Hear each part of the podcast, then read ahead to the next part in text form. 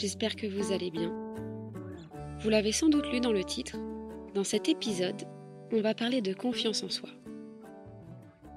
J'imagine que vous avez déjà entendu ce terme, que ce soit sur les réseaux sociaux, dans les médias ou dans la presse.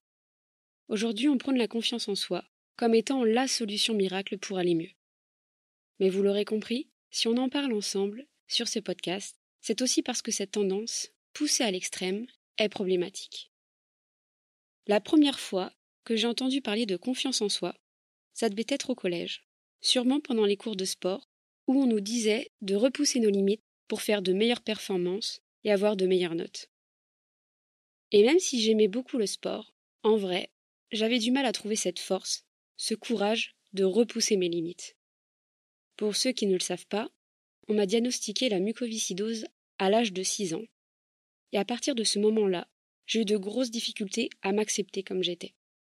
Je savais que j'étais différente des autres, et les autres me le faisaient ressentir aussi. Et pour le coup, je n'avais pas du tout confiance en moi. Donc forcément, quand je devais dépasser mes limites en cours de sport, j'avais beaucoup de difficultés, mais ça m'a aidé à comprendre ce que c'était la confiance en soi, d'une certaine manière. Même si je savais que je ne pouvais pas faire les performances que j'espérais, de par la maladie et de par le fait que je me sente mal dans ma peau à cet âge-là, ça m'a donné par la suite ce mental, cette détermination qui est devenue en grandissant une force. Il m'aura fallu des années avant de pouvoir m'assumer, et c'est avec le temps que mon regard a changé et que j'ai fini par m'aimer comme j'étais. On peut se demander ce que c'est la confiance en soi, parce que j'ai l'impression qu'en fonction des personnes, la définition change. J'ai fait mes recherches de mon côté, et si on se fie aux définitions dans le dictionnaire, la confiance en soi est un sentiment que l'on ressent lorsqu'on a conscience de sa propre valeur, dans lequel on puise une certaine assurance. Ainsi, on comprend que pour avoir confiance en soi, il faudrait d'abord se connaître, pour ensuite croire en son potentiel et en ses capacités. Pourtant, si on écoute tous les médias qui prônent la confiance en soi, cette dernière nous rendrait plus beaux, plus séduisants, plus intelligents. En ayant confiance en soi, on deviendrait de meilleurs parents, de meilleurs amants, de meilleures personnes, tout simplement. On décrocherait même de meilleurs salaires. Si on se laisse avoir par ce discours, on peut vite penser qu'avec de la confiance en soi, tout devient possible et tout est accessible en un claquement de doigts. Alors que c'est faux. Il existe des tas de personnes qui prônent l'acceptation de soi sur TikTok, avec de beaux discours pouvant s'appliquer à n'importe lequel d'entre nous, car ces discours sont composés de sorte à ce que chacun d'entre nous puisse s'identifier et puisse être impacté, touché, par ce qui est raconté. En regardant ce type de contenu, on peut vite être pris dans une spirale, car ces vidéos, il y en existe des milliers. On peut finir par penser que la solution à nos problèmes se trouve juste là, sous notre nez, et ces soi-disant solutions ne sont pas applicables à tous. N'importe qui peut se faire avoir par ces beaux discours, qui sont très encourageants et très motivants, certes. En soi, ce n'est pas une si mauvaise chose de consommer ce type de contenu, si on a le recul nécessaire pour savoir ce qui est bon ou non à prendre. Aujourd'hui, ce format fonctionne tellement bien que c'est devenu une industrie. Une industrie où chacun a son propre business pour parler de confiance en soi. On en parle de plus en plus dans les podcasts. Il y a de plus en plus de livres de coaching qui sont édités chaque année, et je ne parle même pas des magazines pour qui la confiance en soi est le sujet principal et revient tout le temps.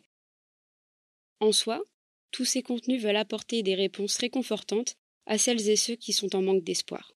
Mais il ne faut pas oublier que tout ceci n'est qu'un business, et que parfois, ce qui est montré n'est pas forcément la réalité, car tout ce qui est réaliste ne se vend pas.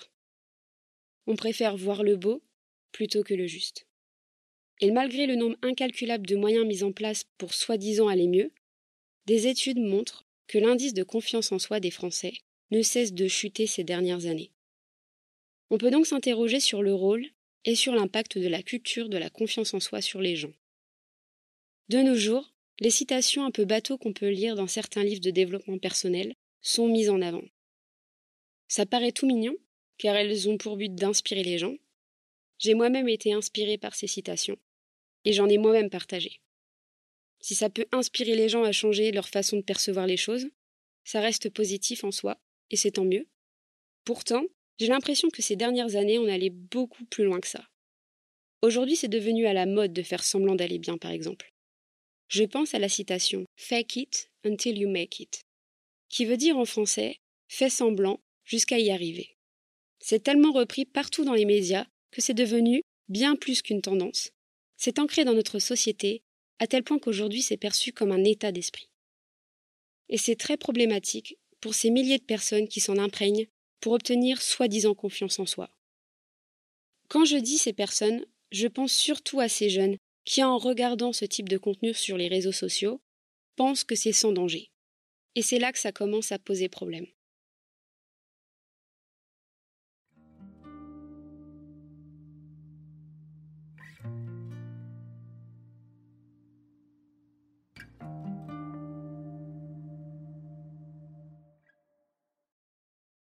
Pour avoir confiance en soi, il est conseillé de prendre soin de soi, de son corps. Certains vont même jusqu'à réciter des phrases positives sur soi chaque jour pour booster sa confiance. Il existe des carnets qu'on appelle bullet journal, un peu comme un cahier de vacances dans lequel on a chaque jour des exercices à faire, des questions à répondre sur justement la confiance que l'on porte sur soi. Si on va plus loin dans les clichés, certains vont même jusqu'à mettre en avant leur mode de vie hyper sain en vidéo. On le voit beaucoup sur Instagram. Il y a beaucoup de vidéos morning routine. Vous savez, ces personnes qui font par exemple du yoga le matin, puis qui prennent un bon shaker vitaminé. Ces personnes qui mangent tout le temps bio, qui font des footings avant d'aller travailler le matin. C'est cliché, je sais. Mais si vous allez checker rien que sur Insta, vous allez tomber sur des milliers de vidéos de ce type. Et il y a des milliers d'hashtags qui vont avec. Le problème derrière ça, c'est que sur les réseaux, on montre ce que l'on veut. La vidéo dure quelques secondes, pourtant on peut penser que la personne qui l'a filmée vit ça de manière quotidienne, alors que ce n'est qu'une infime partie de sa journée. Et puis, si ça se trouve, tout est faux.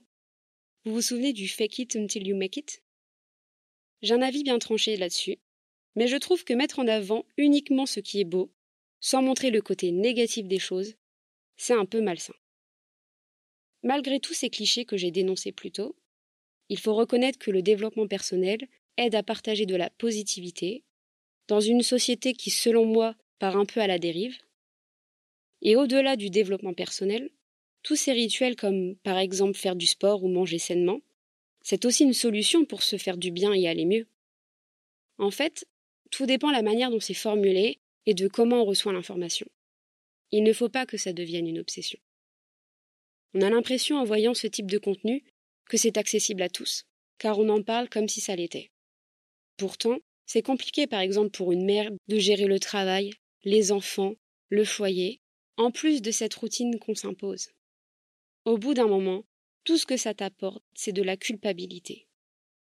Tu peux vite avoir l'impression que tu n'en fais jamais assez, ou simplement que tu as l'impression de ne pas être à la hauteur, car on a vite tendance à se comparer aux autres. Et c'est normal de ne pas réussir à tenir un tel rythme. Ces personnes qui créent des programmes n'ont pas les mêmes facteurs de vie qu'une mère, par exemple, qui doit gérer les enfants, le travail et le foyer. Ce type de contenu, ça fait rêver.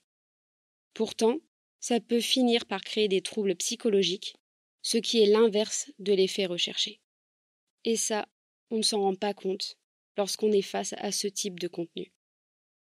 De mon côté, j'ai déjà eu recours à des livres de développement personnel, à des périodes de ma vie où ça n'allait pas trop bien. Sur le moment, ça m'a aidé. J'ai réussi à comprendre certaines choses et j'ai pu aller de l'avant, sans forcément avoir de réponse à toutes ces questions. Pourtant, j'ai l'impression qu'avec le temps, ces choses que j'ai retenues se sont dissipées. Du moins, j'ai intégré certains aspects et pour le reste, je m'en suis fait ma propre interprétation. Aujourd'hui, ça ne m'intéresse plus de lire tous ces livres, de Lise Bourbeau par exemple. Pour celles et ceux qui ne distinguent pas de qui il s'agit, c'est l'auteur du livre « Les 5 blessures qui empêchent d'être soi-même ». C'est généralement le premier livre que l'on conseille de lire quand on s'intéresse un peu au développement personnel. Chacun a son avis sur son contenu. En tout cas moi, quand je l'ai lu, ça a fait sens en moi. Je me suis reconnue sur certains points. J'étais assez jeune et c'était la première fois que quelqu'un posait des mots sur ce que je ressentais. Je pense aussi que c'est pour ça que ça m'a marqué. C'est un livre que j'ai par la suite recommandé à des amis Pourtant, aujourd'hui, je ne pense plus le conseiller. Avec le recul, j'ai l'impression que ça ressemble beaucoup trop à de l'auto-diagnostic. Et ça, j'ai du mal. Aujourd'hui, je vous conseillerais plutôt d'aller voir un professionnel et de suivre une thérapie, plutôt que de lire ses livres. Je peux en témoigner, lire ses livres, ça n'arrange rien. On s'ouvre l'esprit, certes, mais au final, on ne guérit pas. Pire même, à force d'en lire, j'ai fini par être intéressée par toutes ces conférences de développement personnel. Mais je n'ai jamais osé franchir le cap, car c'est extrêmement coûteux d'assister à toutes ces conférences, et au final, je ne regrette pas d'avoir abandonné cette idée.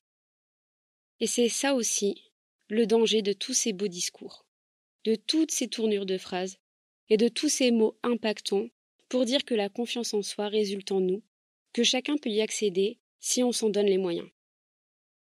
N'importe qui sait bien parler, qui sait bien manier les mots, peut être convaincant et peut inspirer les gens. Donc s'il vous plaît, faites attention. Une fois qu'on est conscient de cette notion de danger, on peut consommer ce type de contenu sans être forcément influencé par tout ce qu'il se dit. Il n'y a pas que du mauvais, au contraire. On peut s'inspirer de certaines paroles et de certaines activités qui, lorsqu'elles sont utilisées en pleine conscience, apportent du positif. Je le répète, mais il ne faut pas que ça devienne une obsession. Et c'est pourtant ce qui est en train d'arriver. C'est tellement devenu ancré dans notre société qu'on a l'impression que c'est un impératif, que c'est une finalité, que tout le monde recherche à obtenir. La confiance en soi semble être la réponse à tous nos problèmes, et il est presque impossible de débattre à ce sujet. Le problème de la confiance en soi, c'est qu'elle s'applique à tout le monde, quel que soit le genre, l'âge, la nationalité, ni même le métier. On est tous concernés. On peut tous s'identifier au contenu que l'on voit traîner par-ci par-là sur Internet.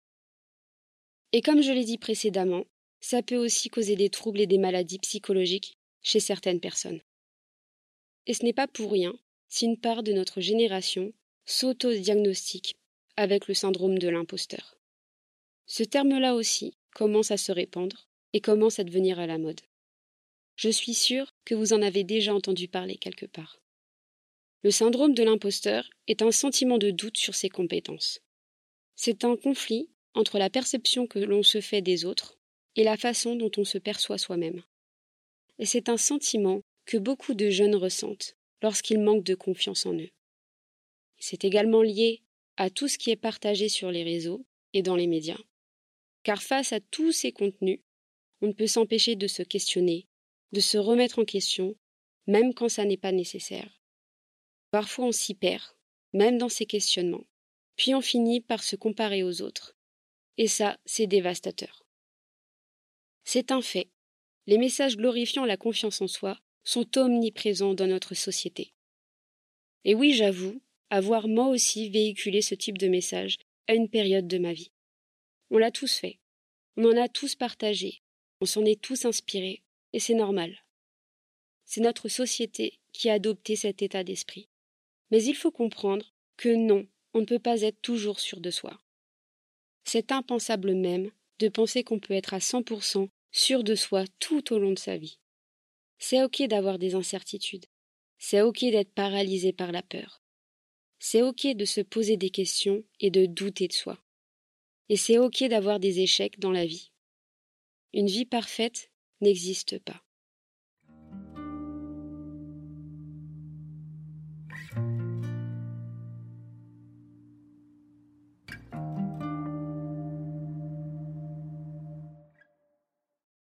Le but de cette quête de la confiance en soi s'apparente à la quête du bonheur. Mais là encore, on a tous notre propre conception du bonheur. De mon point de vue, pour se sentir bien dans son corps et dans son esprit, il est préférable d'une part de ne pas avoir trop d'attentes pour éviter d'être déçu. D'autre part, je pense qu'il faut prendre le temps de s'écouter pour apprendre à se connaître. Éviter d'écouter les médias sur tout ce qui est confiance en soi. Essayer de s'accepter comme on est et de savoir accepter ses émotions qui parfois nous dérangent plutôt que de les combattre ou de s'empêcher de les ressentir. Je pense qu'en appliquant ces quelques conseils, on peut déjà se sentir mieux. Si vous ressentez le besoin d'en parler, je vous conseillerais comme toujours d'aller vous confier à un professionnel qui saura vous aider. J'espère que cet épisode vous aura plu. Je ressentais ce besoin d'extérioriser sur tout ce que je peux voir passer sur les réseaux sociaux. Je suis constamment en train de me demander si un jour je ne vais pas arrêter justement d'être sur les réseaux. Je commence à en avoir marre de voir toujours les mêmes choses, qui sont parfois problématiques. J'ai l'impression que les moments que l'on vit, on les vit que dans l'attente de pouvoir les partager. Et je ressens de plus en plus ce besoin de profiter des choses pour moi, uniquement pour moi. Je n'ai plus ce réflexe que j'avais avant de toujours partager des photos en story, etc. Et je suis assez contente de cette évolution. Ce que font les autres, ce qu'ils partagent en tout cas, ne m'intéresse plus, ou de moins en moins. La seule chose qui m'intéresse, c'est de lire vos témoignages, de lire vos réponses à ce podcast. J'ai une réelle envie de partager et d'échanger avec vous, qui m'écoutez. Si je reste active sur les réseaux, c'est avant tout pour toutes ces valeurs que l'on se partage et pour tout ce que cela peut apporter dans nos vies. D'ailleurs, n'hésitez pas à me faire part de votre ressenti au sujet de la confiance en soi et des réseaux sociaux en général. Je serai ravie de vous lire. En attendant, prenez soin de vous et de vos proches. Et on se dit à très bientôt. Bisous!